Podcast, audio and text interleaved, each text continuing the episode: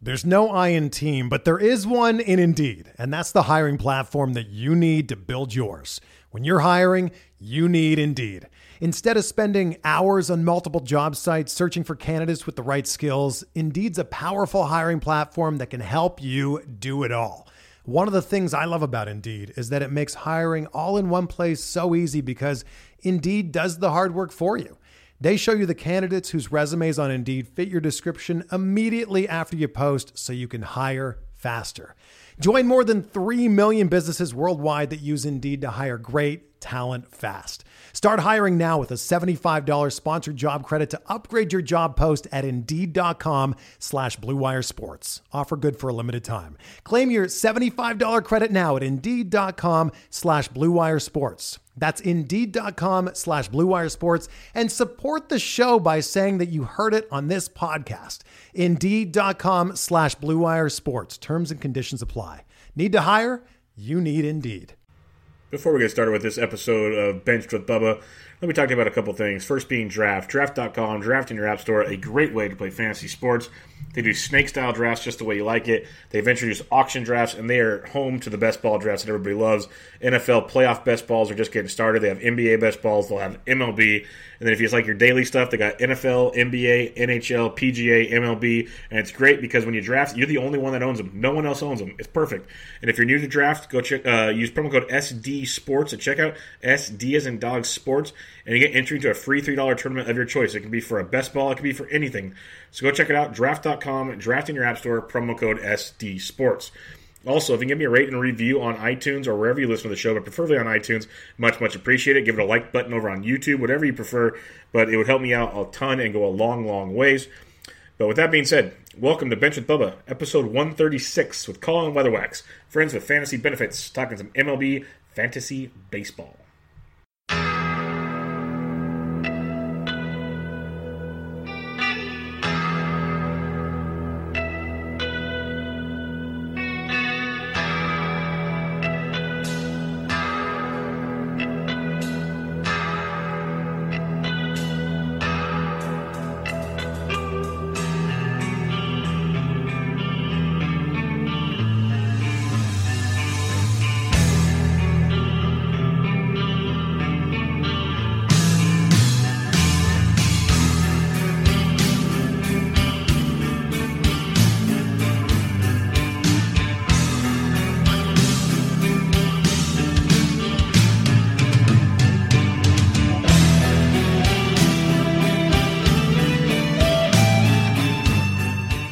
And welcome back, everybody, to another episode of Benched with Bubba, episode 136. Going to talk some fantasy baseball. And in order to do so, joined by a member of Friends with Fantasy Benefits. You can find him on Twitter at CWeatherwax13. Colin Weatherwax, how we doing, man? Doing good. How's it going, Bubba? Good, good. Thanks for uh, for joining me tonight. It's been uh, fun getting ready for this and baseball coming around now that football's over. I know you uh, had a lot going on in football, so it was fun getting to do that. But it's baseball season, my friend. Yeah, I can't wait. Thanks for having me. I really appreciate it. No problem. Before we get into kind of the uh, the, outline we got going here, what uh, I know you guys got some fun stuff coming down the pipe there at Friends with Fantasy Benefits. Give people a little glimpse into what you got going on. Yeah, so like you said, uh, football's kind of over now. We're all kind of gearing up for the baseball season. Um, we we have basically every staff member on the Friends of Friend, uh, Friends of Fantasy Benefits draft guide. Uh, everyone writing articles, everyone getting team previews out uh, before some of the big free agents sign, but we'll be able to edit those once once they do sign. Uh, for myself, I just got done writing the Texas Rangers piece uh, for the draft guide. Uh, me and my buddy Randy Haynes, who I know has been on your podcast before, uh, we got a few team preview podcasts lined up uh, to to get out there for the public. And like you said, I mean, we're just ready and fired up to get ready for baseball season. Yeah, it should be a lot of fun. I was talking with Justin uh, Mason, your guy, a couple days ago, and when you guys get the the um, the guide out there, he's going to come on the show and pump it up for you guys and do all that. And then um, I, I, know I uh, saw Walter and the boys started with the Orioles, so like just for fun here because we can spitball. Um, is it going to be more depressing recording the Orioles podcast like Walter had to, or when you have to record the, the Rangers podcast? I don't think it'll be that bad. I mean, the Rangers is pretty bad, especially whenever we get to the pitching portion. Uh, I think we might just focus on the order, like just just the batting lineup, uh, we'll just kind of skip over the rotation because whenever you start to see Lance Lynn, Edinson Volquez, Drew Smyly, I mean, it kind of gets pretty dis- depressing. But whenever you're on the Orioles and you only have Jonathan Villar to talk about, I mean, it, it can't get much worse than that. Yeah, I think Smada tweeted out something. He had um, Cedric Mullins, and he wanted to hear about him. I'm like, wow, that just tells you everything you need to know right there. Yeah, um, the leadoff hitter, the the the only guy that's probably going to get drafted besides VR on that on that team. I mean, it's pretty bad. It's real bad. You mentioned Lance Lynn. Uh, I know we kind of talked about it on Twitter a little bit, and you know, you listen to Paul Sporers of the world and a bunch of other guys that know pitching way better than I do they're trying to stay optimistic about Lance Lynn, you know, second half of the Yankees and all that kind of good stuff. As a Rangers fan, you know, $10 million a year in this market, yeah, it's not horrible, but as a Rangers fan, what's your thoughts on Lance Lynn? I hate it. I mean, I don't understand why you sign him to a three year deal.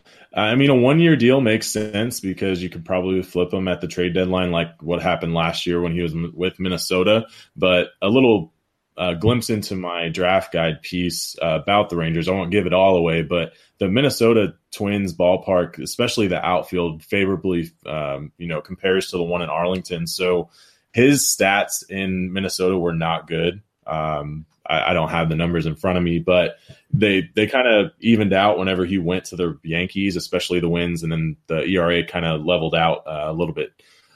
So that being said, I, I see a lot of um, what he did in Minnesota coming to, to Texas, which is not appealing, especially for fantasy owners. Um, he's a guy that maybe in a draft and hold you pick just just for the innings and um, possibly for a good matchup here and there, but it's going to be brutal if you if you want to own him, especially any Texas Ranger pitcher actually in uh, in 2019. Yeah, let's just hope you know we'll, we'll, give the early bad Twins numbers to lack of spring training. Let's just hope it's something like that. But uh, sure, yeah, yeah, yeah, we can go with that it, now. Yeah, whatever makes people sleep at night, because all I know is Texas in the summertime, as you obviously know. Uh, Lynn might have some rough ones. That's a player I'm so looking forward to these games. Give me the cheap Oakland A's in Arlington or Mike Trout in Arlington. I'll pay seven thousand dollars for it. Uh, it'll be amazing. yeah, it's going to be a great matchup for DFS. That's for sure. All right, enough Rangers talk. Because if you ever want to bash on the Giants, just let me know. I know you probably, but I, am dealing with it too, so I get it. But uh, let's get into some recent transactions. The last few shows have been pretty jam packed with uh, a lot going on, but then the holidays happened, and GMs apparently do like their families, so that slowed things down a little bit. Uh, but Jonathan Lucroy to the Anaheim Angels, very affordable deal, three and a half million, bunch of incentives. We're here for the fantasy baseball talk. The Angels needed a catcher. What's your thoughts on Lucroy? They definitely needed a catcher, but I mean, he he doesn't really provide very much. Um, you know, going back to, I mean, we're just going to jump jump on the Texas Rangers bandwagon for a little bit and just say how awful he was with the Rangers. Um, and if you can't perform with the Rangers, it's going to be pretty difficult, you know, to do that in LA. Uh, the lineup is decent, uh, but he's going to be bottom, batting towards the bottom of it. Uh, he hasn't shown very much as far as offense the past couple years with athletics uh, with the Rangers and the Rockies. Uh, everyone thought, you know, coming to the Rangers, going to the Rockies, okay, this is the time, this is the time. Coming off of his great year, you know, in 2016 with the Brewers and Rangers, split up. He had 24 home runs, 81 RBIs, batted 292, but I mean, it, it just hasn't been there for this guy. So he's he's a guy that in a two catcher league, he's going to have uh, some value. He he can, you know, he's going to be out there most of the games as long as he's healthy. So as long as he's out there, he's going to be viable in a two catcher league. But in a one catcher league, he's not going to be on my radar. Yeah, you look at a guy like Tulo, and you nailed it. Two catchers league's about it. Pretty much this deal. It's a very good baseball deal for the Angels, but when it comes to fantasy baseball, pretty um, irrelevant for the most part, in my opinion. Um, when you're looking at the catcher's position, he's it, it's a very bad position as it is you got a guy like Johnny Lucroy, and you scroll down the NFBCs, you scroll down, he's 23rd catcher on 328. It, it's in a, a, no man's land. It's like probably hoping you don't have to go. There's what it comes down to. All right, let's go to Troy Tulowitzki. We'll save the best one for last next. We'll go to Tulo. Uh, you, you messaged me about this yesterday, the day before. I I am excited about the opportunity here. I hate the Yankees with the passion, but again, more baseball deal wise, they're paying the league minimum salary until Didi gets healthy. So I don't see what the problem is. There's Yankee fans that hate this, but fantasy wise, What's your thoughts on Tulo? We didn't even play last year because he had surgery on both of his feet. If he's out there, I love this deal. Um, there, we had a joke going on in our chat uh, for friends with fan- fantasy benefits about okay, well now they're out on Manny Machado because they signed Tulo, but you know, like you said, it's a league minimum deal. Um, Blue Jays are still going to be paying him, so he doesn't have to go somewhere um, to get the big money. So going to the Yankees, like you said, it's it's a great fit. I mean, for Didi to uh, kind of rest up, don't don't have to rush back. Um, as as long as Tulo's out there, we have to see it in spring training. If he can get through spring training, no injuries, that ballpark is great for him. Um, I'm excited to see him. I, I, really am. And I actually, we, I don't know if you've followed the, the 30 team dynasty that we have in Friends of Fantasy Benefits. I actually reached out to the Tulowitzki owner and asked, you know, okay, what are you looking, you know, to, to get in return for him? So I might be, uh, might be making a trade for him in the 30 team dynasty league. I like it. I like it because I agree with you. It's a great ballpark. Tulo's always had pretty good oppo power, so now you can flip it out to the short porch. Um, you're getting a guy with everyday playing time. I, have mentioned uh, in previous tweets and podcasts that early looks at ADPs, and that's that's going to change.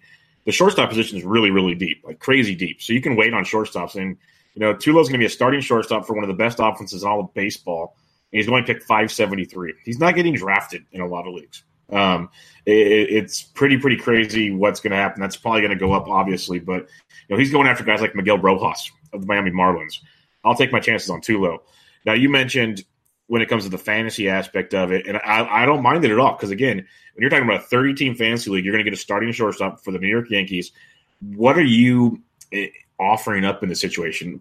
Hopefully, the guys will listen to the podcast, but hopefully, um, what like what's just like a parameter? What's an idea of what you'd be wanting for Tulo in like a 30 team dynasty league? So I mean, in this 30 team dynasty league, it, like I said, it's 30 teams. It's super deep. Um, we, I think the the rounds went to like a thousand at least. Uh, we did this draft way back uh, right after the World Series, but one of the guys, the owner, he he put the message in the chat and said Tulo on the block. I think he was saying it kind of just as a, a, joke, but you know what? I took the bait. So I said, um, you know, what are you looking to get? And so I have Inciarte on my team. Uh, my other two outfielders are Mazara, Um, and then also have I can't remember the other guy, but it's it's another top tier. Oh, Benintendi. So Inciarte is obviously my outfielder number three. So he offered up Nick Williams, uh, Tulowitzki, and maybe a lower level prospect for Inciarte. For me, I kind of like it. Um, it just depends on that that lower level prospect. I have to look at his team. I had a super busy day at work, so I didn't have a chance to look at his prospects that he had.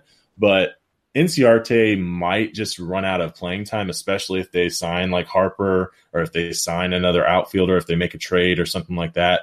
It's not that he's bad, but they the the Braves are going for it. So if they think they can improve their team, you know, any way possible, then I think that Inciarte could find his way out of that lineup. So he's kind of expendable for me. I did make a trade for him after the draft, but I'm not super connected to him. What do you think about that? I don't mind it at all. Different parts of it. Nick, Williams fan. It's been uh, you obviously know, but the talent levels there in a 30 team dynasty at his age. And what you're doing Ciarte is you're selling high, like extremely high. Because, like you said, playing time is just going to slowly go down. Because I agree, it might not be Harper or whoever, but they're going to go sign at least one more outfielder. They're going to take Markakis' spot. You got Acuna up there now. They're going to fill out that outfield pretty pretty well, and Inciarte might slowly kind of fall out of love there. Maybe not this year, next year, but again, when you're making these deals, you got to think dynasty. Um, I, I, I, don't hate it at all because even if Inciarte has a good year, like I said, you just got him at his highest. His ceiling, I think, is what you saw last year, and you even saw it in the second half. You know, he b- burst onto the scene last year, all raving about him everywhere you turn. That second half was pretty quiet, pretty darn quiet. And if if people were like look more at the um, first half, second half splits, or even go month to month or whatever, compared to just the overall uh, stats, they're going to realize that something wasn't there, some things changed, whatever it was. And so I don't hate it because I we kind of already hit on. I like the Tulo idea. You get a good prospect out of it. It's interesting, and this is why I love dynasty leagues. I try not to do too many of them. I just got involved. I just got involved in the um, Ditka Sausage uh, Fantasy uh, Dynasty. I picked up somebody's team that dropped it, and I've been a trade monster trying to fix things because they left me high and dry. But um, that's kind of stuff you have to do. You have to kind of take chances on stuff like that, kind of looking ahead. So I don't hate it.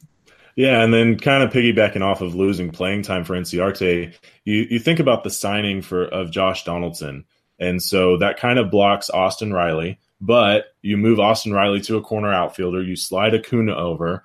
Um, you also got Cristian Pache in the in the minors, so they have some guys that they can bring up, especially if they're looking to you know make a World Series run, which I think they have the chance to do.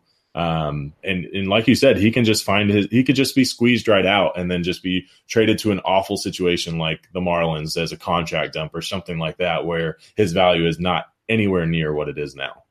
Yeah, totally agree. So that'll be interesting to watch, and I guess we'll be two of the maybe seven people watching Tulo very closely this spring. I I think there's still something in the tank. I really do. So well, I mean, whenever you compare him to like Tyler Wade and the other guys that they're going to be rolling out there, while Didi oh, is better than all of them, yeah, yeah. I mean, it's whenever you compare him to those guys, like give me Troy. I mean, give me Tulowitzki. Even if he even if he plays half the time that Didi's out, he's going to provide you something.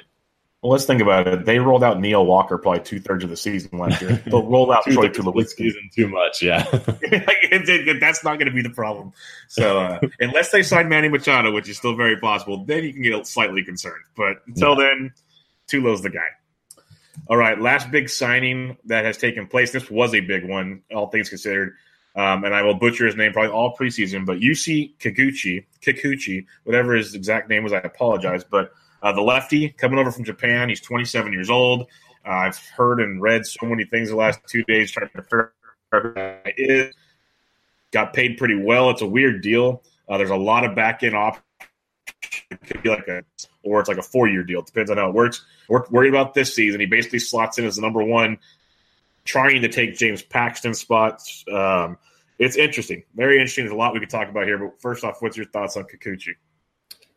I, I like the landing spot. Um, you know, like you said, he he kind of steps right in as as the ace of the club, which is a little bit of pressure, but he's not coming in like uh, Matsuzaka, who came in a, a few years ago, um, where it's Boston. You have to perform, like get me to the World Series. You are our ace, no matter what.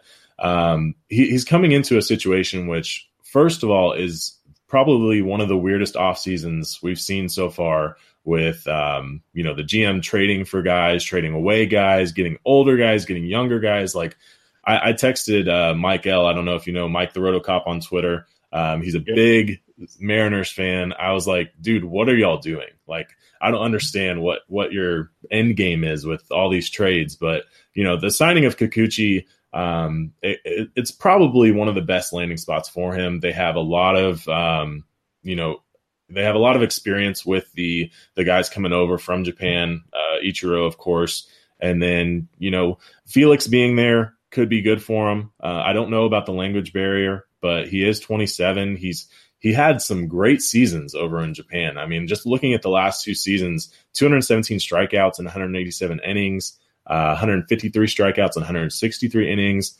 lots of wins. Which who really cares? But that's a lot of innings. It's a lot of production it's it's something to be excited about for the Mariners fans. Yeah, he's been very, very productive. Um, the concerns I have is some stuff I was reading is he's been off and on with the left, so it kind of downplayed him two, like three years ago, but he, he got over it the last couple years. So hopefully that's in the past. Um, other than that, he's been really, really good. Strikeouts were down a bit last year, but still 153 and 163 innings, not bad. The year before was insane he's been very, very good over there and only 27 years old. So he's kind of what people say entering your pitching prime. So there, there's a lot to like there with him. Uh, some funny things I heard is now it'll the um, the Mariners have locked in having a Japanese player for like 15 to 20 years or something every year. um, like even before Ichiro, they had somebody else. It's been crazy. And then the really cool part, because he's going to be probably one or two in this rotation. Um, they open the season against the A's in Japan so he gets to have his first oh, start wow. in Japan. So I think that's a pretty cool landing spot for him in that respect. Also, like when you look at the uh, the Mariners starting five right now, it's Kikuchi, then Mike Leake, Marco Gonzalez, Felix Hernandez, Wade LeBlanc. It's according to roster resources. Um, I think Marco Gonzalez probably the two, but maybe they switch up the lefties. Who knows? But uh, yeah, he definitely slots in there really nicely. And it's like if you just did a blind resume on, it's almost if you put his numbers next to James Paxton's numbers, his Japanese numbers there's a lot of similarities there. It's really scary, actually. All right, so you're going to take him at his ADP of James Paxton? Is that what you said? No, what I was saying, no, no, no. I, I, was talking about his stats in Japan versus MLB stats. There's no way in hell I'm taking him as ADP as Paxton. Currently, his ADP is like 192. Yeah, you're going to take him to SP 17. I'm going to put you on the record for that. Yeah, no, not happening. um, but right now, it's like you got Quintana, Kikuchi, and Newcomb all going in the same grouping there. Three lefties, ironically. But what are your thoughts on those like three when you when you look at the draft? So I know me and you, we've probably done a few best balls so far. Uh, I've done, I think, three or four, maybe even five. I don't know. I have a problem. Um, but I've, I've, actually ended up with a lot of Sean Newcomb, and I don't know why. I, I, just feel like he's falling a little bit too much for for my taste. Um, so between those three, I think I'll go Newcomb, but Kikuchi is right there uh, in the second or third, you know, between those three. But I, really like Newcomb this year. Yeah, uh, Newcomb. I'm wondering if he's going to make that next step. But there's a lot to like with him. I liked him a lot last year, so that could definitely be something to, uh, to keep an eye on. I don't, I don't hate it at all. All right, let's do some NFBC ADP debates. Those will probably open up much, much more in the discussion profile. But one that I saw recently on the good old Twitter sphere was Eugenio Suarez versus Anthony Rendon. It's kind of like I think it's third baseman five versus third baseman six, or it all depends on how you look at it. When I did my first set of rankings, it's actually third baseman seven versus third baseman eight. Rendon seven, Suarez eight, going about 49th and 51st overall for the most part. I had Suarez ahead of Rendon in my personal rankings, but um, to me, like I, I, mentioned, it's kind of if you want power, probably go more Suarez. If you want more balance, to go more Rendon. I think they're both very, very good players. What's your takeaway on this, and who do you got? So I'll do a little shameless plug. Uh, I'm sure you're used to that with being friends with Justin, but um, yes, he's the guy. I have to give like an extra 20 minutes of airtime. um, I, I, joined the NFBC main event last year. Uh, it was a great experience. I I went to Vegas. I, I set up my trip uh, in December of last year. I was going there for the RotoWire Online Championship, and Greg calls me and he's like, "Look, this league isn't going to fill up.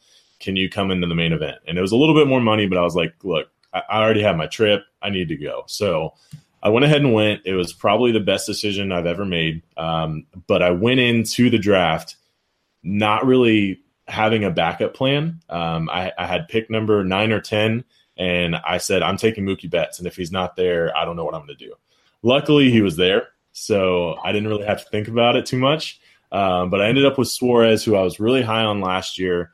And just looking at his stats, um, oh, by the way, I won that league. So well, I'll just throw you won your main event league. Yeah, I did. How did I not know about that? That's outstanding. It's, it's my pinned tweet. Like it's my crowning achievement. Sorry, I don't that I've done Twitter. so yeah, I actually won the league. It was it came down to like the last month, and I was telling my wife like, look, I'm in, I'm right on the cusp between third and fourth, and I've been there like the whole season. And then just right towards the end, I had David Dahl, who I picked up off waivers. So he, he just kind of pushed me over that edge. And it came down to actually game 163. And Jansen really screwed me, but not enough to lose. So I ended up winning the league. I hope Justin puts on the, the cover of the, the the guide featuring NFBC main event champion Colin Weatherwax. Yes, the, I will actually put that. I'm going to send that to him right now. I'm going to say on um, Bubba's request is to put this on the front page, and you know what? I don't mind it. If you want to go ahead and do it, that's fine. I, I, he's probably waiting on my consent, so I'll just send him my consent now. There you go. There you go.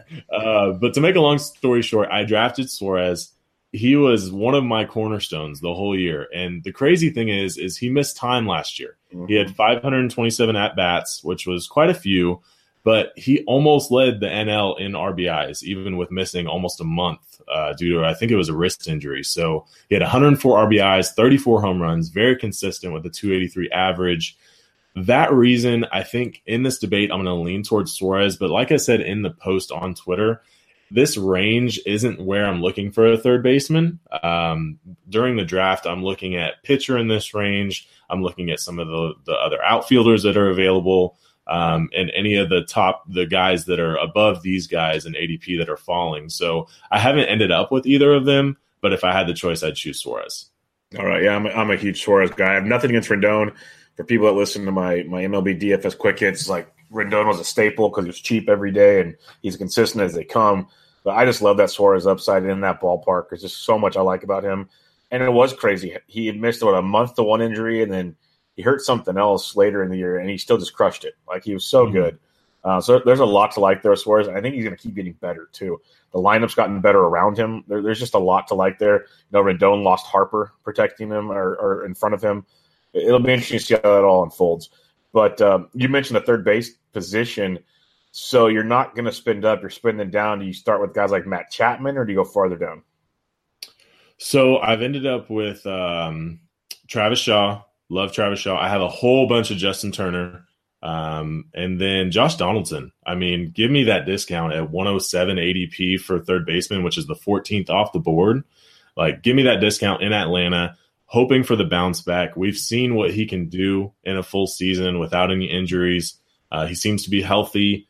So, I mean, going in that range, like you're you're talking about Rendon and Suarez at pick 50 on average. Give me 50 picks later, Shaw, Donaldson, or Turner. And that's an outstanding point, especially with Donaldson. It's like we're getting him down here so low because of the year last year. He was beat up the whole time, and, and hey, he could still be hurt. We don't know for sure. I right. doubt the I doubt the Braves give him that money. If so, but at the same time, they only give him a one year deal, so they kind of covered their ass at the same time. Mm-hmm. Um, if you get like 80% of Josh Donaldson at pick 107, you're talking at least Miguel Andujar, which is right behind Suarez, if if not if not higher up. Like Josh Donaldson, for I don't know, most people I assume listen to this show, you're either really bored or you've been playing fantasy baseball for a long time. That Josh Donaldson was like a first round, second round pick for the longest of times. Mm-hmm. So you're right about that. I want to ask you about Justin Turner though, because that's just like that that guy that when he is out there is so good, but it's when he's out there is the problem. Like, if is he ever gonna? You, you still trust him? Basically, is what I'm asking. I do. Um, I mean, he's just been so good year in and year out since 2014. Like 342 average, 294 average, 275, 322, 312. Like the floor is there for the average. And the way I've constructed my team so far, I have, um, you know, I usually go hitter, hitter, and then either pitcher, pitcher, or pitcher, hitter. So I like to, you know, get a get a huge jump start on on my hitting.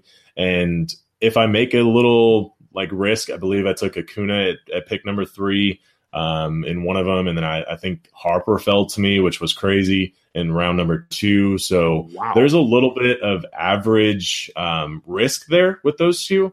So to balance it out with a Justin Turner is something I'm looking for, and he's not an empty average guy like a DJ LeMahieu. He is a average guy with some power, with some production. Uh, if you play in an OBP league, he's he's awesome in that format as well. He even provi- he even provides you with some steals, and he's on a great offense. So I, I am nervous. Um, two of the guys I mentioned outside of Shaw do have some injury concerns, but I think both of them have great situations. Um, the Donaldson injury is a little bit more scary than Turner, even though Turner is older. Um, but Donaldson ended up in probably the best situation for him as far as the, the players around him. Like he's not in Toronto anymore where everyone's getting traded and everyone's, you know, not getting called up. Um, so he, he's in a great offense in Atlanta, a great ballpark, and he's got some protection in that lineup. So I'm, I'm just looking for that 50 pick discount and looking to – make my overall team better. Yeah, and I don't argue with that at all. I think it's a good philosophy, and you you know going into it that injury concerns are there, um, and you had injuries with Suarez last year, and, and that you didn't think you'd have. Now, when you're talking NFBC, because you won the main event, that means you worked FAAB very well. Heck, you got David Dahl off the FAAB mark, which is pretty impressive. Um, when you're drafting a guy like, say, Josh Donaldson, Justin Turner, where you're already kind of back of your mind probably thinking there's going to be a DL stint there, most likely. How do you build your team? Do you say you're just going to play the wire when it happens? Do you kind of get a multi position guy later on that can fill it out? Because, you know, to, to win a, a main event, to place high in the overall, you can't have a lot of downtime. You got to continually pumping out stats. So, how do you go about that? So, last year, um, the FAAB was probably one of the most draining things for me to do every Sunday morning. Um, it was no lie, the hardest league I've ever been in. Um, a whole bunch of guys that have been doing it year in and year out. This is my first time ever doing it, and to win it was amazing, but it took a lot of work. So coming into the draft, um, I had no intention of drafting Marwin Gonzalez because I was really low on him. However, he fell very late, um, so I was able to scoop him up. I scooped up da- Daniel Murphy really late due to the injury And then I picked my boy, uh, and I'll go ahead and throw this on another media wave. Uh, it's all over FWFB, but my boy is Jeimer Candelario. I love uh, him. I am on board with saying he is the next Manny Machado. I've said it on multiple podcasts, um, and I was able to pick him up. He started in my third base slot most of the year, if not the corner infield spot. So, yes, there is that um, that want to have that position flexibility. Um, getting Marwin was very good for me because I I uh, I punted first base. I drafted Ryan McMahon, and so I was actually able to put him in in my first baseman most of the year. Um, but getting a guy with position versatility that you're not paying up for was something that I was looking forward to, and I'll be looking forward to the, this year as well. Like a guy like Javi Baez, I'm not going to pay up just because of the the position eligibility. Right. No, that's kind of what I was wondering there because I'm a big Marwin guy. I'll be on him again this year. Hopefully, if he's in a good landing spot, if it's bad, I'll probably back off. But I love your Candelario pick. This guy, I was happy when the, the Tigers traded for him. I mentioned mm-hmm. that Dynasty League I'm in. That was one of the first moves I made because I had a bunch of old guys, or heck, I had Adrian Beltre on the roster. Obviously, that's not going to work this year. so, um, like one of the first moves I made is I got to deal with Candelario in it. I'm like, I'm putting this guy in my lineup because it's coming. Like if you look at the super deep stuff, the hard contact rate, all that the kid is good. He's really, really good. It hasn't all clicked just yet. Steamer's only got him hitting about 240, but 19 homers, uh, four stolen bases, which you're not counting on with Candelario, but you know, 77 runs, almost 70 RBIs. And the biggest thing is you mentioned that that slew of third basemen you really like. That was like 14, 15, 16 third baseman off the board around pick 105 to 110. Candelario's a 33rd third baseman off the board. Pick 343. Like, just yes. think of the, the upside there. I remember like Maikel Franco's going two third basemen ahead of him. It was a couple years ago. Everyone was all over Maikel Franco's junk. I'll take Candelario. Like it's just there's, there's, so much down there with Jeimer Candelario that's just. Uh, I'm glad you mentioned him. That's that's a sneaky, yeah. sneaky good. you see that minimum pick? I'm sure that's me. Like I, I, just have the feeling that that's probably me because I every, every draft, yeah, every draft that I've done, I've ended up with him, and it's it's crazy. I mean, just coming into a couple years ago, whenever he got traded to the Tigers, you could see that double power was there and mm-hmm. all that gap power was there. And I was like, God, Manny Machado had that same exact thing. And then he just turned those into home runs. And so I'm with you. And I'm glad someone actually speaks my language because I almost got laughed out of FWFB whenever I made that comp. Yeah, but eh, because look, like if he, if you mentioned the minimum is 282, the other one's 423. Imagine getting a guy like Candelario even if he doesn't pan out at 423, it's fine because you, are going to drop both those picks anyways. Yeah. But the upside is tremendous. I don't know. Sometimes Mason laughs at people, and he, he just because he wants to be different. Like that's what he does. That's Mason is the king of trying to be contrarian. That is his thing. But and usually he's pretty good at it. But I don't know how you can't like Candelario. Everything's there, man. It's just it looks so nice. Yeah. All right, let's go to the first base position. This one's interesting because you know they could be brothers if you really stood them next to each other. Um, hmm. Jesus Aguilar, seventh first baseman off the board, going to pick 81. And Jose Abreu, eighth first baseman off the board, about pick 87. It's like it's one of those Abreu, pretty consistent, but he's getting older.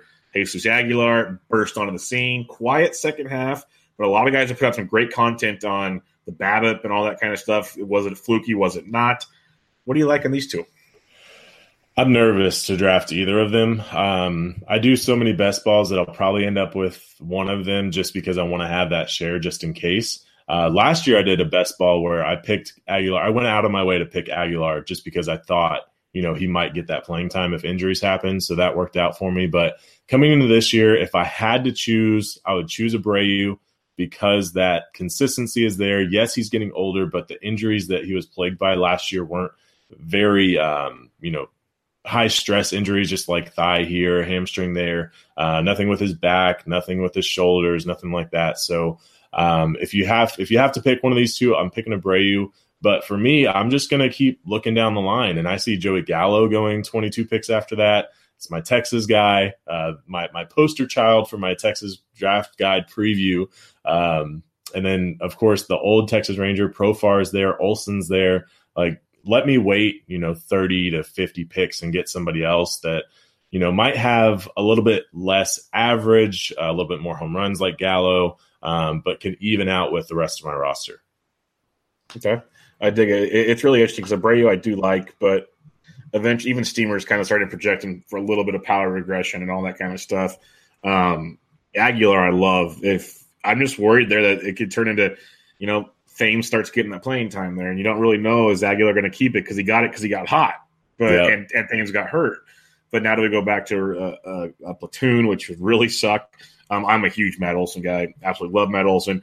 Uh, I like Joey Gallo. I think the average is going to slowly keep getting better. At least, you know, if, if Joey Gallo can hit 240, like give me a break. That's going to be amazing. But big Matt Olson guy. Um, you know, some believe in Ian Desmond bouncing back. As long as he's in Colorado playing every day, you can't hate it. I'm not a huge Ian Desmond guy. Don't hate it. Maybe Jose Martinez gets traded to a good spot there and gets out of St. Louis. It's just it's weird though because we're like kind of picking at strategy. Carlos Santana going two thirty one is intriguing back in Cleveland, but oh, yeah. we, we, talked about third base and the depth there. We've talked about shortstop and the depth. First baseman's depth isn't the greatest um, compared to years past. It feels like you know you're kind of grasping at straws at certain points, but um, you can wait. I could. Do you try to grab one early, or do you just say screw it? I'm going to wait to go Olson Gallo like that. Um, you know, I like to go Olson Gallo. I have found myself, um, you know, kind of scrounging and be like, oh crap, I don't have a first baseman yet. I need to do something. And then, you know, I pick, you know, just some guy like Peter Alonso or or Jake Bauers or someone way down there. But one of the other things that that really concerns me about Gallo, and this is also in the draft guide, um, he does not want to play the infield. He does not want to play first base. He does not want to play third base. He wants to play the outfield, and right now, Roster Resource has him as the starting center fielder. That scares me in yeah. the big outfield in Texas. Uh, one hit of the wall, one bad dive, and you get you're way more injury prone out there in the outfield than you are in the infield. That's the one thing that's concerning for me on Gallo. I don't know why he doesn't want to play a cush position like first base and third base, um, but he's made it clear to the Rangers he he wants to play the outfield. That's very interesting because I, I, remember last year when he started playing out there, I'm like, what are they doing with this man? but um, hey, if, if it's if if he's on board, then it changes my opinion. I thought it was just more of a we need to get everybody, all these young guys on the field, and we got to figure out how to do it. No, but, yeah, there was an article last year where he told a beat writer he does not like third base, and he was like, "Everyone calling me the heir apparent to Adrian Beltre. Look, I hate that. I hate that position. I hate it." Yeah, that's interesting. Uh, a couple other deep guys, like we don't have to go too deep into it, but if you do wait I don't hate guys like Josh Bell. I really like CJ Cron in Minnesota. Um, then after that, you know, you could try to go back to the Brandon Beltwell, oh, which sucks. Ryan McMahon's going at 380. Uh, he's actually supposed to play even with Daniel Murphy there because they say Murphy's at first. They're going to move McMahon to second. Believe what you wish. Eventually, I think Brendan Rodgers takes that over. But basically, what I'm getting at it, it gets kind of iffy down here. Is what it comes down to. So yeah, a couple a couple slip sleepers that I like. You know, whenever you're getting towards the end of the draft, Ryan O'Hearn showed a little bit last year in Kansas City, um, and then Rowdy Tellez. I really like him if he gets the opportunity in Toronto. Yeah, uh, those are two guys that I'm looking for on the the end of my bench and my best balls. And that's where I love playing DFS. Like that's where I knew those names from all of a sudden towards the end of last year. Tellez came on and just burst onto the scene. Yes. Um, O'Hearn as well. They were both like September darlings, cheap every day and just uh-huh. crushed. Absolutely crushed baseballs. Love it. so uh, stuff to think about there. And if like as I'm scrolling down the ADP, and obviously people listening, we're just kind of spitballing. Things are going to change dramatically in the next couple months. But um, keep an eye on a guy like Christian Walker. Now that Goldie's gone in Arizona, could still be a platoon guy, but that guy's got some stupid power. So yeah, yeah, that is a situation to watch for sure. Um, but then, I mean, like you said, we're scrolling down, and then I, I just refresh the page and I see Eric Hosmer as number 16. I'm like, what the hell is going on here? Is this a ground ball league? um, like, I, I, still baffled by that point. I, I, I feel bad for Sammy Reed. I really do. Really, yeah, really do. That, that's a tough one right there. Um, let's go to the second base position here.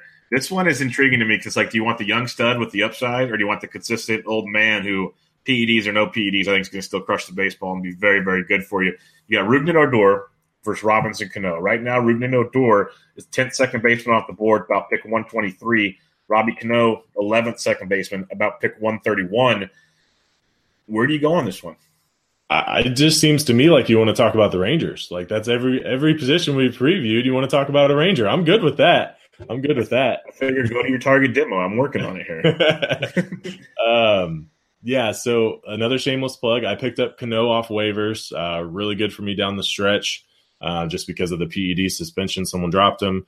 uh, on, in the main event league. So last year, so I'm a little impartial to both guys. Um, twist my arm, give me Odor. Like you said, the upsides there. Uh, in my in my brief little write up, I'll give you a little taste of it. Um, he he just might be hitting his stride. I mean, he hit 18 home runs last year. He upped his average to 253, and he he he suffered a hamstring injury at the beginning of the season that cost him about a month. But doubling his walk rate almost like this is a guy that could not buy a walk, and he was he was at like four percent the past two years, and then last year he got it up to eight percent, which isn't good, but it's not you know unrosterable bad. So a guy that's going to give me, you know, probably 20 to 30 home runs if he's healthy. He's not going to kill me now in an OBP league, which is pretty much the only thing I pe- play in besides best balls. Uh, he provides you with 12 steals, runs, and RBIs. Give me that um, over, you know, the Cano. Where where is he going to play? Is he going to play second? Is he going to play first? Um, like you said, the PED suspension. He wasn't great whenever he came back last year, but he was just kind of blah enough you know, to keep in your lineup, especially in a 15 team league. So yeah, give me the upside for Odor. Yeah, I like the Odor call quite a bit. It's it's interesting because a lot of people like to look back and they want the consistent Cano. That's why it's an interesting.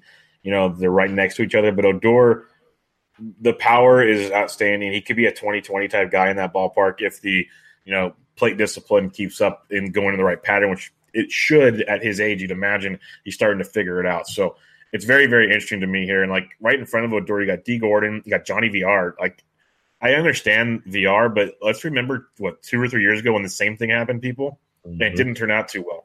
Not saying it's not going to again, but he's in the Baltimore Orioles. So um, I'm just going to say that as nicely as I can. Uh, if you're going to pay up for a second baseman, I'm probably not going there. But what's your thoughts on the likes of Yar and Gordon, and then with Odor? So Gordon, I, I bashed Randy Haynes last year. Um, I believe he took him in either the second or third round in TGFBI. I was like, dude, what are you doing? He, he's not good. Um, and he, he had an empty batting average last year. He didn't give you as many steal, steals as you wanted. I, I see it, you know, starting to turn bad for him real quick. So Villar, I completely agree. He's being overdrafted once again. Um, and as I look down this list, and it is early, we are comparing these to previously whenever he didn't have a team, but Daniel Murphy at yep. at 14, like That's give me him over Odor, over Cano, over Villar, over Gordon. Like he's probably a top, close to a top five second baseman for me next year. Yeah, I mentioned on my last show. He, I think he's even farther down than this. Last time there was 32 completed drafts. Now there's 40. Um, and he's already going as high as pick 83 now. This ADP still 156. I, I wouldn't be shocked by the end of January if he's a, above Odor, at least in the top 10. Uh, he's gonna he's gonna keep climbing. There's no reason not to take him over majority of these guys. Like literally, I, I once you get towards Scooter Gennett, okay, you, you, can make a discussion if you want, but he should really keep moving up that ladder. Um, there's no reason for that. But guys like Cesar Hernandez right behind him, I've always loved Cesar as long as he's got that that everyday role in Philly. I think there's a lot to like there. Um, you got guys like Joey Wendle who, who exploded last year. It, it's it's a it's an interesting position. It's a kind of scary at times position, but there is depth here if you really need to dig down. But it's kind of a I almost want to get somebody decent if I can, so I don't have to sweat it too bad. But it kind of depends on how the draft goes. Yeah, definitely. And then since we're talking about the Rangers, we might as well just throw in uh, Isiah Kiner-Falefa that's this how you pronounce guy, it. Good to know. I've always wondered that. I call him Felipe. Isiah Kiner Falefa. Um, he's a guy that could probably be like Marwin Gonzalez light this year. And I say light, but it probably should be like huge because he has the catcher eligibility, which no middle infielder has. Um, the one thing I worry about is he had like previous to this year 60 plate appearances or starts, I mean, behind the plate in minor leagues. So they kind of just threw him out there based on necessity last year. But to get a guy, you know, pick 273, it's a little high, um, probably from my taste, you know, as far as the ADP goes on NFBC. But if you can get him, you know, closer to the 300 pick range and you can slot him in pretty much anywhere over your lineup, he's a guy that I'm looking to get, you know, kind of as that Marwin role. If Marwin, especially if Marwin doesn't end up in a good situation with with Falefa there, do you, you, you listen to the, the Rangers beat a lot more? Are they going to still try to catch him a lot? Or are they gonna, just going to have him there every couple days and still play the infield? What what are they going to do with him? What's his role going to be this year? So I don't know if he's going to catch that much. Uh, they did sign Jeff Mathis, defensive specialist, nothing with the bat. Um, they do have Jett Bandy on the AAA roster right now, who I kind of like uh, coming up into the ranks, you know, into the major leagues this year. But we got rid of Profar. Uh, no Profar means a lot more openings around the diamond. Um, you know, if Andrus gets hurt, right now there's not really a third baseman besides Patrick Wisdom, which, you know, who cares? um, and then you got Odor. If he gets hurt, he's going to slot in pretty much anywhere on that infield. So, yes, he has that versatility. I think he gets, you know, between four to 500 plate appearances over the year. Um, but it's going to be all over the diamond. So I, I, like I said, I do like him this year. Uh, I just he kind of burst on the scene, and no one really knew, you know, what you were going to get. But all throughout the year, he was there. So he's a, he's a guy that I'm targeting for sure. I like it. Let's go to the shortstop position, one that's going to be kind of interesting if you believe in bounce back. He was hurt all year. Carlos Correa, eight shortstop off the board, about pick 47. His injuries were a lot worse than I think people knew about. And they got Xander Bogaerts coming off a really, really good year. Ninth shortstop, pick 48, so going right next to each other on the NFBCs at the moment. It's kind of like, do you think Correa gets the bounce back? Does Bogaerts keep getting better, does he fall backwards? Where do you sit on these two? Give me Bogaerts, and it's it's pretty easy. Um, you know, last year he was very quietly very productive. I mean, 23 home runs, 103 RBIs, 288 average, eight steals. I mean, give me that for my starting shortstop every year. Um, in the best balls that I've done so far, I haven't found the need to draft one of these guys because I've gone Lindor, Turner, or Bregman every chance I can. Um, so I haven't really had the need to go out of my way to get one of these guys, but Bogaerts has has been quietly consistent, uh, especially from last year, and he's going to give you power now. He had 10 home runs in 2017, but he did have a, an injury that kind of ailed him most of the year. 21 home runs in 2016, so I think he's going to stay around that 20 home run threshold. The offense in Boston's great. Um, he's going to give you some steals, and I'm I'm really worried about Correa. Um, I don't know your thoughts on him, but in the 30 team dynasty, like he just kept falling, and I was like, you know, I should probably go Correa now, but I just couldn't pull the trigger. Yeah, I think everyone's really, really worried about Correa, and it's I, I get it. Back injuries are no joke. We're going to talk about someone in a bit about back injuries, but um, he's only 24 years old. Like he's he's he's extremely, extremely young, and the injuries were really bad. How bad um, I, I, wouldn't be shocked. I'm not saying he's to hit 315 with 24 bombs like he did 17, but I think 20 plus homers is in the play and like a 280 average or something. I think there's a lot to like there with Correa. I don't think he's going to be that monster everyone thought after that 17 season, um, at least not anytime soon. But even Steamer has him at 265 with 26 jacks, 91 RBIs, 84 runs scored. I'd take that all day long. I, I like Xander a lot, but I, I'm kind of – if I'm taking a guy early, I'm looking at the value on Correa, a guy that was like a late first round pick last year, getting him all the way down to pick 47 now. I, if I don't get him, that's fine. I, am not going to jump out and reach. I've mentioned how deep the position is, but I, I think Correa is going to be much, much better this year. It might be because I got burned by him in one of my draft champions league. I went Correa KB on the turn. I was like, oh yeah, that's going to be great this year.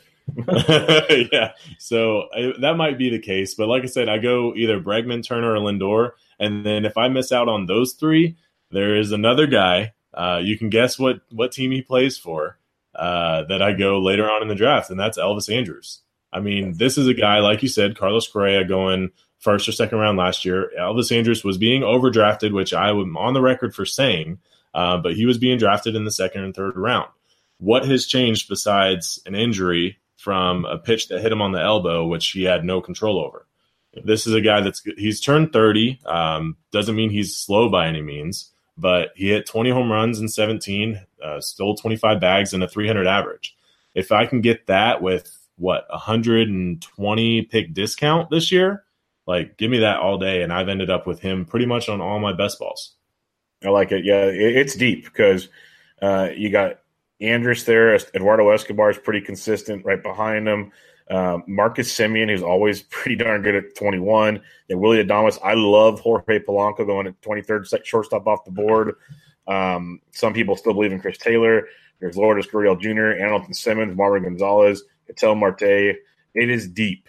Extremely yeah. deep at the shortstop position. Um, if you don't get one of the top guys, unlike some other positions, I don't think you need to panic.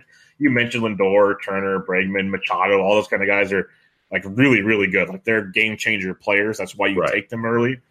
But if you don't get one of them, there's no need to panic and go, oh, give me, um, you know, give me Gleyber Torres or like, like I like Jean Segura. I got no problem with it, but you don't have to like really scramble for a shortstop like you do. You, you mentioned um, first base is a little different, some other spots, but I think there's a lot to like with shortstop this year, or, or at least if it's your middle infield option, you can definitely do pretty good here. Yeah, and don't be the guy that takes Mondesi 20 overall. Like, just don't be that guy. yeah, he's going between 20 or 67 right now. It's, I wouldn't even, t- I don't even think I'd take him at 67. Like, um, I've wanted to take a lottery ticket on him, but right whenever I feel like I should, I see, you know, somebody completely let me let me look at this draft that I'm in right now. So I think I had the choice between him and Thor as my my first pitcher. I'd already had Turner and Harper. I was like, yeah, I think I'm gonna go Thor, and if he makes it back, then maybe. But there's there's just so many guys that I want above him. Yes, I want to get a piece of the pie just in case, but right now the price is way too high. Yeah, it's crazy, and it's just gonna keep going up. I have a feeling. Um, that's yeah. that's atrocious. it's very very bad. But uh, let's go to the outfield. Uh, a fun one here, another kind of veteran versus youngster thing. Nick Castellanos going to be a contract year. He's hitting his prime years of baseball. Twenty fourth outfielder off the board, uh, pick ninety one. You got Justin Upton, missed like the model of consistency. 25, 25th outfielder off the board, 93rd overall, and he's actually younger than people think. So they're actually uh, he's not super super old. He's just been around for a long time. He came up so early with the D backs, but it's kind of one of those you think Castellanos keeps taking the next step, or do you want the consistency with Upton? What do you like here? I love Castellanos. Uh, I really do. I, I, picked him. I think whenever he came up uh, as a rookie with the Tigers, I picked him up off waivers. He really helped me out that that year. Um, now that he's in the outfield, it kind of is like he gets lost in the mist. He's not in the third baseman conversation anymore. He's lost that eligibility. But if I'm looking at a team um, where I, I feel good about my power, I feel good about my speed, and I just need just that guy that's going to be in the lineup every day. Um, going to give me some pop, going to give me some RBIs. Not that many in Detroit, but you know, going to going to provide pretty much pretty much Upton like stats without the 30 home run power. Um, give me Castellanos, but if I get um, a team where I'm, I'm, lacking the power, I've I've found myself go out of my way to get Upton. I mean, both of the guys have been consistent. Upton's done it for so many years longer than Castellanos, but you know, I'm I'm kind of torn to kind of pick one. It really depends on my lineup construction uh, through the first you know six or seven rounds to see if I if I want that consistent power, if I want that consistent average, and all other stats. Um, but just just to pick between the two for for shits and gigs, I'll go Castellanos. Yeah, I love Castellanos. I've been on him for, like you for a long, long time now it's kind of scary thinking now that we have Castellanos and Candelario on the same team, for the Detroit Tigers. Um, you know, you, are gonna have your Rangers and Tigers roster, and it's gonna get it's gonna be fun for you there. Yeah, um, you're gonna look at it and be in love, and then you know, come June, you're gonna be like, "What happened?" yeah, yeah, they only scored two runs a game. What the hell? Um, but I, I, love everything about Castellanos. The hard hit rate, everything about him is just awesome. You mentioned the average, the power is slowly getting there. But you're right with with Upton, it's consistent, man. It's like around 30 plus homers year in and year out for the most part. Uh, projected for 29 again by Steamer, but you know Castellanos projected for 27 with the um, the average up uh, upgrade over Upton. It's kind of pick your poison. You just made fun of the Tigers' offense. The Angels' offense should be much better with a guy named Mike Trout in that lineup, which never sucks. Um, it is very tough. It kind of, like you said, lineup construction because you know Upton's going to get the homers for you you're not so sure about his average. Whereas Castellanos, the, the power might come there. It looks like it's going to, maybe, but the average is pretty darn consistent. So definitely, definitely a good option there. So just to kind of throw a couple youngsters, um, Robles going four picks after that, and then you got Eloy Jimenez going at pick 108. If you if you have to pick between those four, I know it it really depends on your lineup construction, and we're kind of just doing this off the wall here. But have you ended up with a lot of Robles? Have you ended up with a lot of Eloy? I have Victor in some dynasty leagues I was in prior, like years ago. I've had him. I haven't got him. I haven't got either one in any drafts right now because I draft more on proven commodities at that point in the draft. I know that's probably a downfall at times for me, but um, hanging around Justin I, too much. Yeah, probably it's a Bay Area thing, I guess. Um, but I, I'm I'm growing more accustomed to liking Robles for the fact of his steal upside. Um, I know some others have tweeted out. I got a list that I keep meaning to like write about, but um, looking at Steamer projections for stolen bases, and I use Steamer a lot, but I always preface projections are just projections, people. So figure it out. But but he steals bases, and everyone's trying to go for the Mondesies and all those guys of the world early. You can get you know 25 plus stolen base type upside at uh, pick around 100 not horrible obviously Mallex Smith behind him other guys coming up but when you mentioned Eloy Jimenez this is intriguing. If he does start on opening day a I think his draft price is going to go up but this guy's got ridiculous ridiculous power. So right now gun to my head I take Victor Robles if things start changing he looks like Eloy's going to be there day one which he should be.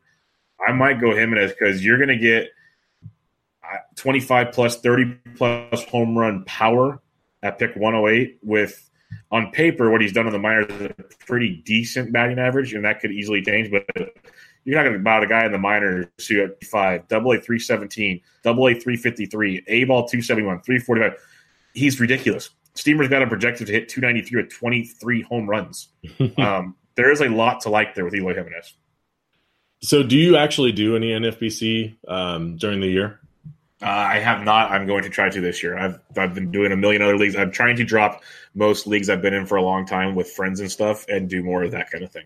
Okay. The reason I ask is because you see these minimum picks, and everyone can go online, go to Play NFBC, um, go to their website, go to resources, and look at the ADP. It's public. It's it's updated every draft. Uh, you can sort it by month, by day, uh, anything like that. But whenever you talk NFBC, especially whenever you talk main event, there are people that go crazy for these guys, especially Robles, Eloy. Like they're going to pick their minimum pick on this website right now is 56 for Robles and 54 for Eloy.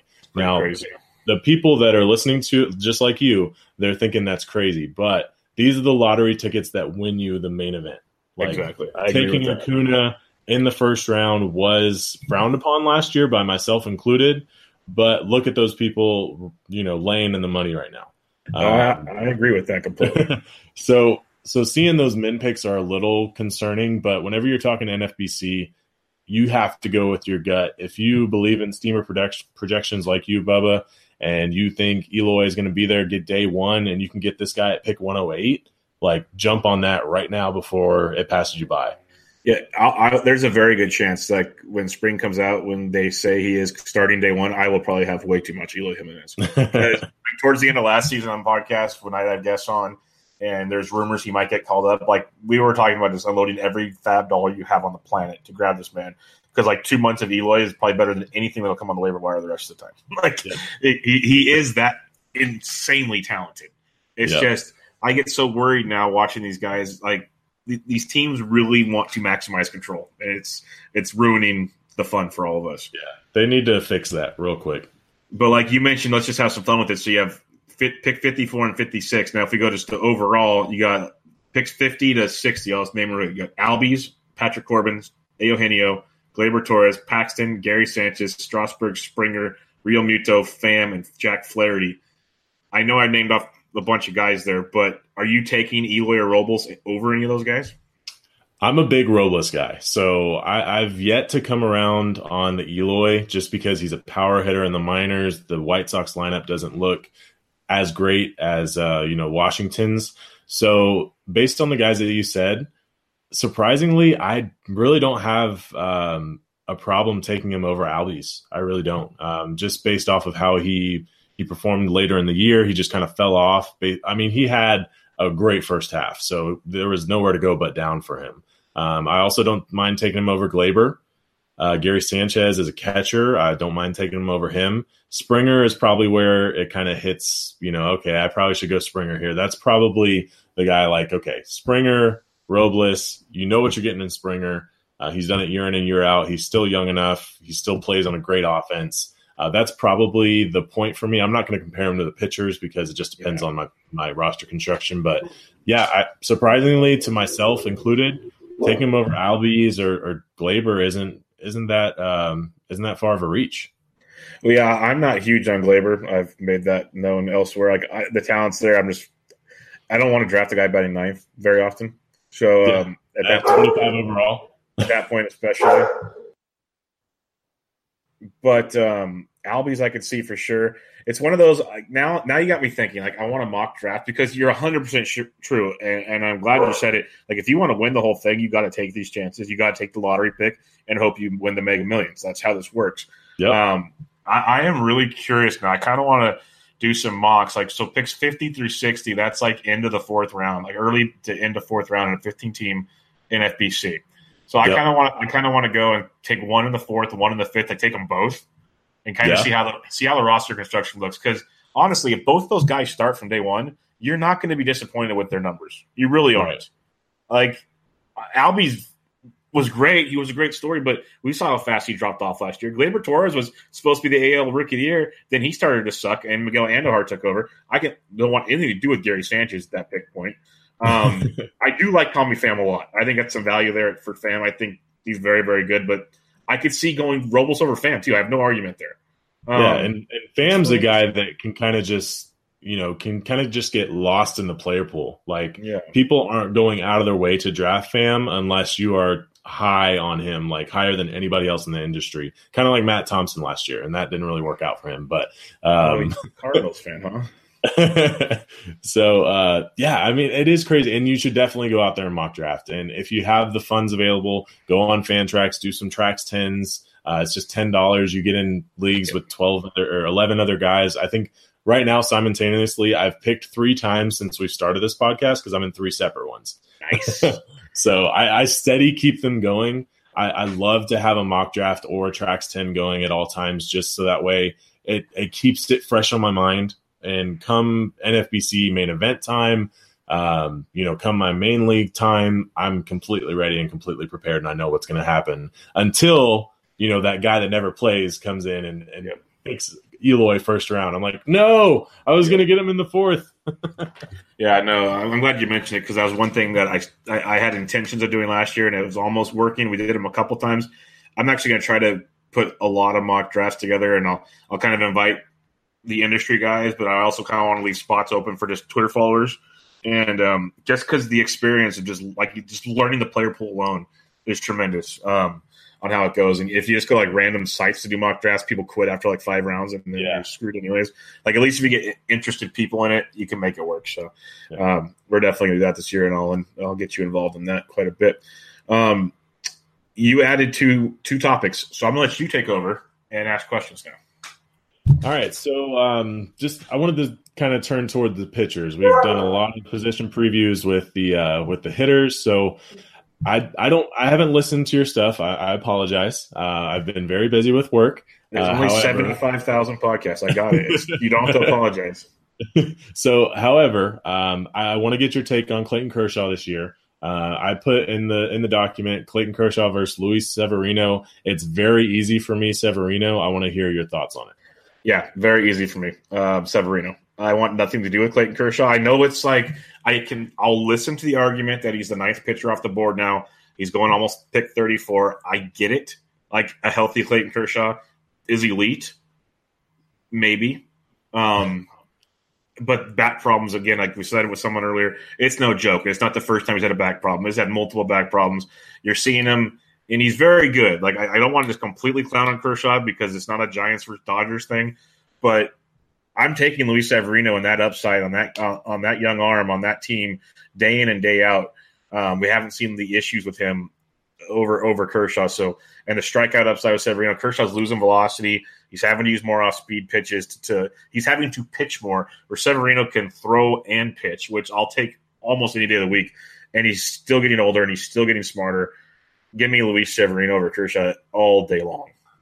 Yeah, I'm right there with you. And I actually did a three sport league um, in the middle of the baseball season. So prepping for this year, 2019. And I took Luis Severino as the first pitcher off the board, which is crazy. Um, however, I don't feel I feel a little bit worse now because of how he tailed off towards the end of the year. Um, but I still feel a lot better than if I would have taken Kershaw as the first pitcher off the board. I'll tell you that. Um, for me, it's like you said, the back injury. I think uh, the Dodgers re-signing him was more of you know if someone would have went out of their way and signed him, I would have probably felt a little bit better.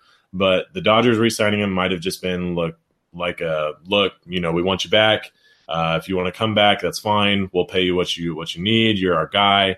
Something like that. You know, if, if someone would have went out of their way and offered him millions and millions of dollars, maybe they would have done you know extensive research on his back. For the Dodgers, I just think that they just wanted them back just to have him back, and and that worries me. Uh, like you said, give me the upside with Severino, and um, and we'll go from there. Especially at at the at the price that they're both going at, pick thirty three or thirty seven. You look at a guy like Severino; uh, he's still so young.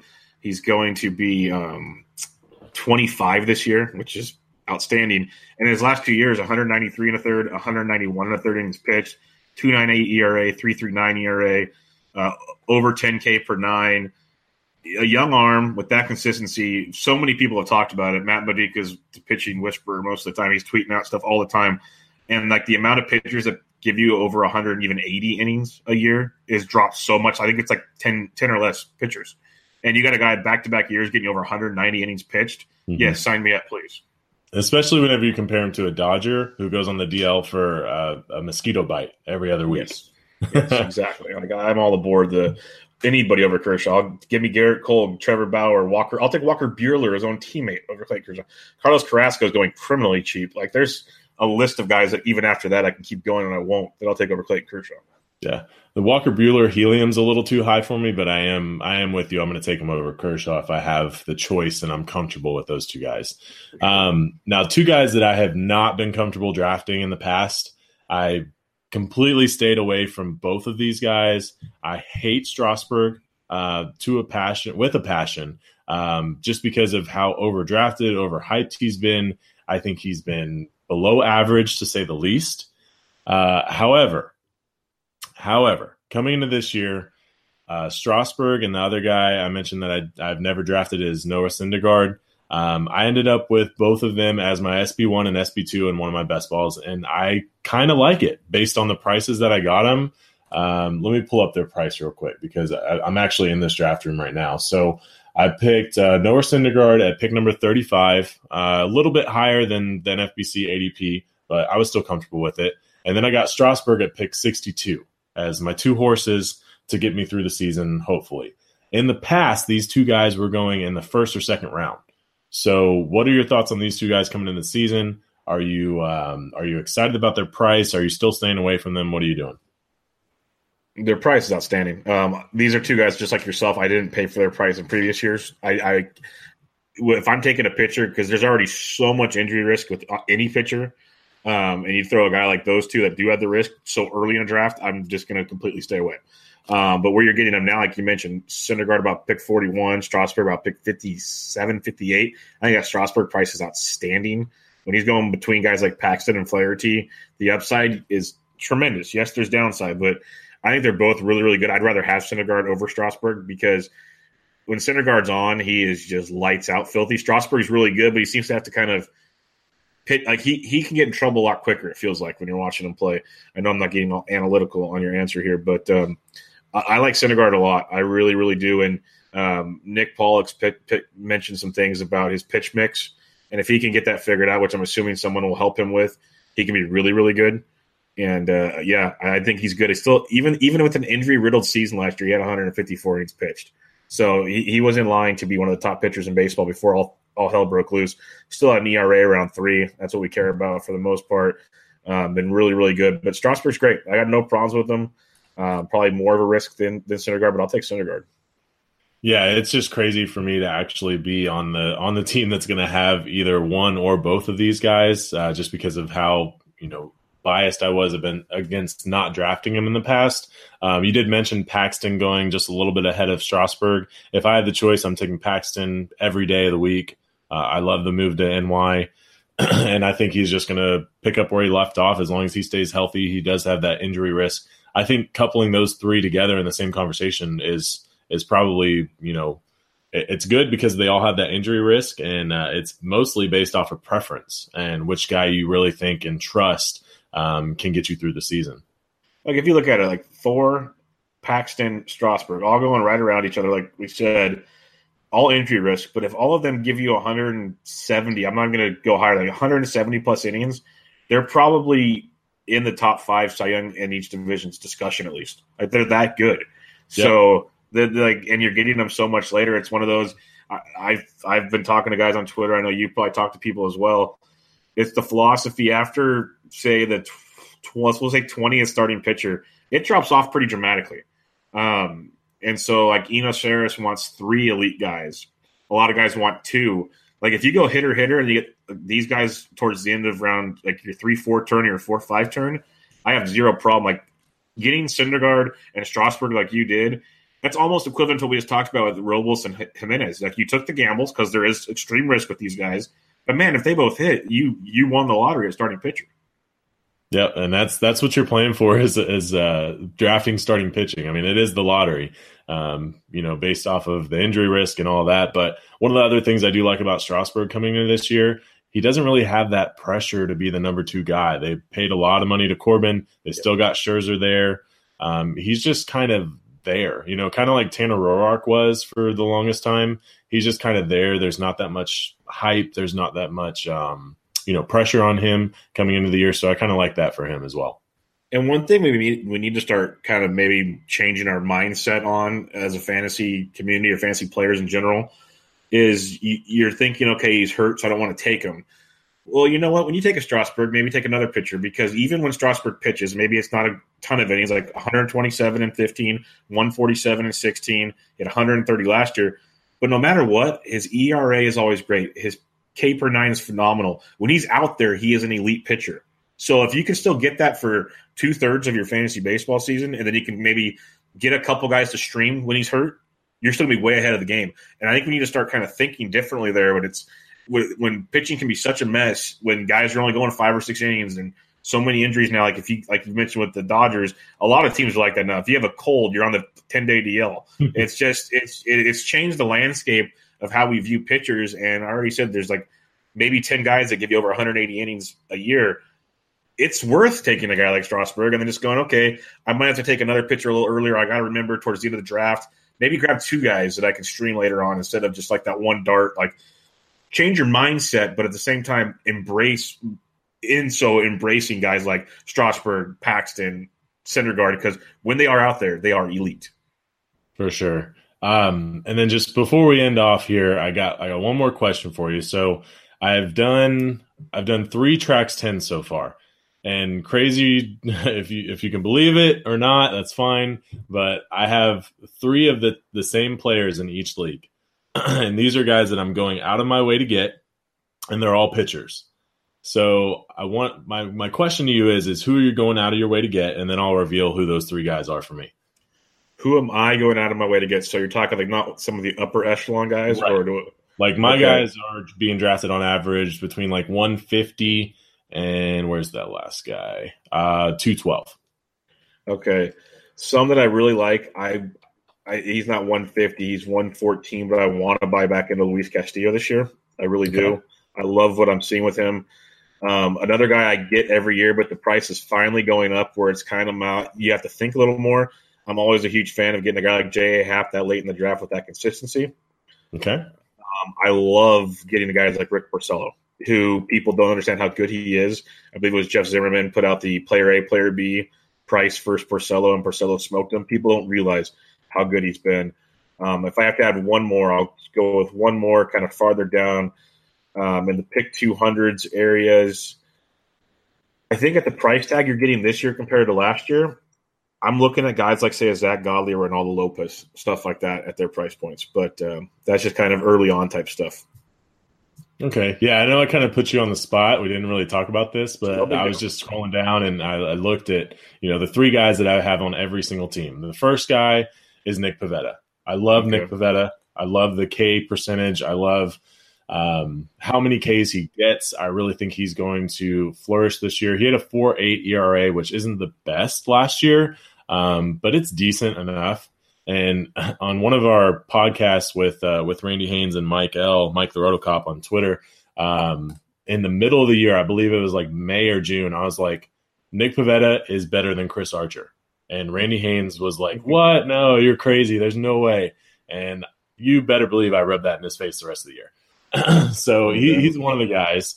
Um, the next guy I owned on my main event team, I was able to pick him up for one dollar after he got sent back down in the minors. He came back up towards the end of the season, was lights out, even into the playoffs, and that's Shane Bieber. I love Shane Bieber. I have Bieber Bieber fever. Uh, I just traded for him in the 30 team dynasty league. I traded Michael Kopech for him and Inciarte. So that shows you how much I love him. Um, he stays in the zone. He gets you Ks without um, going out of his way to get Ks, and he's he's a very good control pitcher. Uh, he's a guy that's that's great for your SP three, SP four. And as long as he gets that rotation spot, he's he's going to be locked down dynamite, kind of like his uh, rotation mate last year um, that I had in the NFBC as well, and that's Mike Clevinger. Like, just give him the spot, and he's going to perform. Um, and the last guy for me being drafted all the way down at 212 is Forrest Whitley. Um, nice. He's like not that. on the 40 man roster yet, which Randy Haynes did remind me because we are in a couple of those drafts uh, together. But um, I'm like, look, I'm going out of my way to get him. The number one overall pitching prospect in the major leagues, going past pick 200. Like, give me that every day of the week. I like the Whitley call a lot. The other ones are, are good too. Um, Pivetta was so good in the second half last year, and so was Bieber. Like, there's a lot to like here. And just while you were talking, you know, pick Pivetta's going 156 there is just a slew of pitchers from 156 on. You got Pivetta, you Darvish. If you hope for a bounce back, we like we just talked about Strasburg and company. If Darvish gets healthy, you're getting him at pick 157. Like that's potentially scary good. Um, it's scary. It's also, but it's scary good. um, guys like Eduardo Rodriguez, Bieber, Porcello, Eovaldi, so on and so forth. Like you got Alex Reyes at pick 174 if he bounces back. Might be in the bullpen, unfortunately, but there's a lot. And he might be getting uh, saves, and that's that's fine yeah, there's a ton to like down there for sure. All right, that'll wrap us up, Colin. Uh, a lot of great, great discussion there. Before we do sign off, remind everybody where they can find you and what you got coming off with the boys at Fantasy Benefits. Yeah, you can find me on Twitter at cweatherwax13. Uh, like I said, I got the draft, or FWFB has the draft guide coming out. Um, we're all steady writing our articles, turning them in uh, getting ready to to punch that out. Um, so make sure you look out for that on Amazon. Uh, I did the Rangers preview. I hope to be able to do a little inside look on NFBC main event leagues. Um, as long as you know my schedule fits right, you know, work and real life kind of gets in the way of fantasy sometimes. Um, but I hope to put that out there for everyone to, to read about. Uh, coming from a, a, seasoned veteran in the main event leagues. Um, but other than that, yeah, just kind of gearing up for this baseball season mocking all the time, doing best balls all the time, trying to get all that knowledge packed in my brain and get the football out because it was an awful year for football. Yeah, football sucked, and we were here to talk baseball. But uh, yeah, everyone go check out Colin. He's, he's got a lot of great stuff, a lot of great stuff over there. The guys at Friends of Fantasy Benefits, fun guy, super knowledgeable guy, as you can tell. So go check him out on Twitter. And Colin, thanks for joining me, man. Absolute blast. Yeah, thanks. Appreciate it. Everybody, this is Bench with Bubba, episode 136. Colin Weatherwax, Friends of Fantasy Benefits, talking fantasy baseball. Catch you guys next time.